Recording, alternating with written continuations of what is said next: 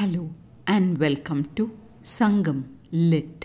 This is Nandini Karky, and in this episode, we perceive a technique to effect acceptance as depicted in Sangam literary work Kurunthogai 350, penned by Alathur Kilar. Set in the drylands of Paalai, the verse speaks in the voice of the confidant to the lady, asking her to bear better with the man's parting. Amma, Vali, தோழி முன்னின்று பணிக்கடுங்குறையும் செல்லாதீம் எனச் சொல்லினம் ஆயின் செல்வர் கொல்லோ ஆற்று அயல் இருந்த இருங்கோட்டு அம்சிறை நெடுங்கார் கணந்துள் ஆள் அறிவுரி ஆறு செல்வம்பலர் படை தலைபெயர்க்கும் மலையுடை கானம் நீந்தி நிலையா பொருட்பினி பிரிந்திசினோரே. The core statement herein is had you said that then, you wouldn't be worried now. In the opening words, Amma, Vali, Meaning listen, my friend, may you live long, we experience the laudable quality of Sangam folks that seeks attention from another by rendering a blessing to them. The phrase Irungottu Amsire Nedungar Kanandul talks about a lapwing that lives in a huge flock and has exquisite wings and long legs. This is a bird that's found only in two Sangam verses, this one and the other in Natrinai 212.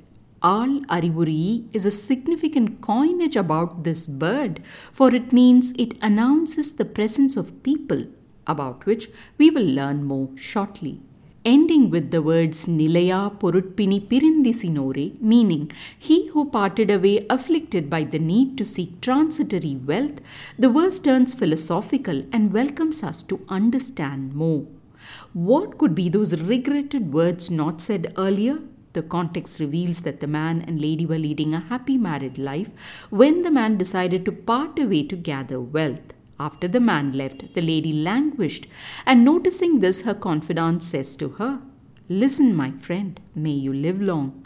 Standing before had you said, It's the cold season of dew, which will cause great suffering, so please don't go, would he have left?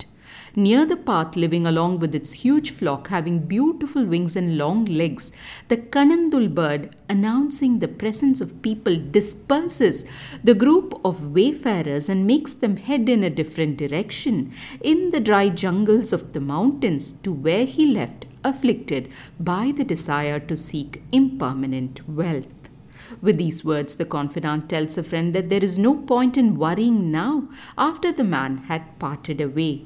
Let's explore those assertive words of the confidant by listening to her carefully. The confidant comes directly to the core of the matter and says that had the lady gone before the man and told him of how the cold season was approaching and how it would be unbearable without the man's company, and thereby asked him not to part away, the man would not have done that. But instead, the lady bid him farewell, and now he was off to those drylands, traversing paths where the Kanandul bird cries aloud when spotting strangers, and because of this, wayfarers become aware of the presence of hiding highway robbers and change where they are heading. Indeed, the man was far away, deep in his quest for fading wealth, the confidant concludes in the image of the Kanandul bird crying aloud to alert the wayfarers and change their path, the confidant places a metaphor for how the lady should have expressed her sorrow and thus avoided the man's travel. Curiously, the contemporary word for this Kanandul, which scholars identify to be the red wattled lapwing, is Aalkaati, which literally means the one who points to people talking about the very nature of the bird as illustrated in this poem. Delving into the psychological dimension, the verse illustrates how a person could have avoided some distress coming their way by foreseeing it, and when that has not been done, the only alternative is to accept the distress that has indeed come their way. Be it then or now a trivial or critical decision, make sure to see the consequences clearly. The confidant tells us all with conviction.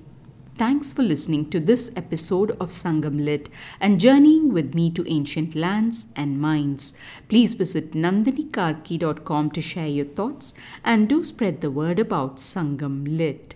Until next time, Nandri Vanakkam.